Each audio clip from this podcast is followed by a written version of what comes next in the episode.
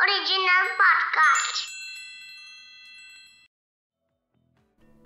Hello जी welcome and आज मेरा आपसे एक सवाल है, क्या आपको वो ग्रेटा थम्बर्ग याद है जी हाँ वही दीदी जिन्होंने यूएन में क्लाइमेट चेंज को लेकर स्पीच दी थी और वर्ल्ड लीडर्स से आँख से आँख मिलाकर उनसे सवाल पूछा था कि आप क्या कर रहे हो मेरे फ्यूचर के लिए ग्रेटा की उस स्पीच के बाद कई जगहों पर तो उनकी काफ़ी तारीफ़ हुई, लेकिन कुछ लीडर्स को उनकी स्पीच रेडिकल भी लगी थी।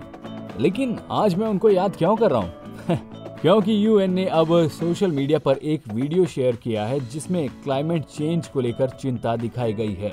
यूएन मतलब यूनाइटेड नेशंस और आप सुन रहे हैं a news a day podcast yes UN अभी उन्होंने भी हाल में एक वीडियो शेयर की है, जिसका मैसेज क्लियर है। कि एक्सटिंक्शन इज़ नॉट गुड लेकिन इसको समझाने के लिए उन्होंने काफ़ी क्रिएटिव तरीका निकाला है। जी हाँ उन्होंने एक वीडियो बनाई है और वीडियो काफ़ी फनी सरकास्टिक और इंटरटेनिंग भी है।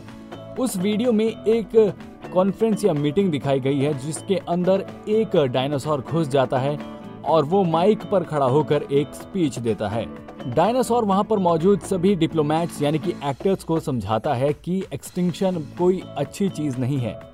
वो बताता है कि दुनिया भर के जितने भी देश हैं, उनकी गवर्नमेंट मिलकर 11 million US dollar per minute के हिसाब से फॉसिल फ्यूल को निकालने के लिए खर्चा कर रहे हैं, जो अल्टीमेटली क्लाइमेट चेंज का जिम्मेदार है और ह्यूमंस को नुकसान पहुँचा रहा है।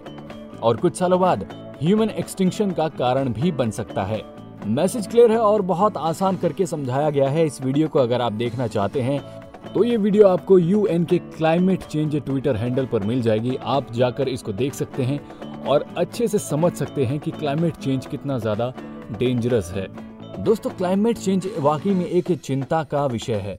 जी हाँ अभी हाल ही में नासा ने एक रिसर्च करके दुनिया को बताया कि 1979 के बाद इस साल ओजोन लेयर में थर्टीन लार्जेस्ट होल बना, जो कि लगभग 24.8 मिलियन स्क्वायर किलोमीटर के आसपास था और वो इंडिया के एट टाइम्स ज़्यादा था।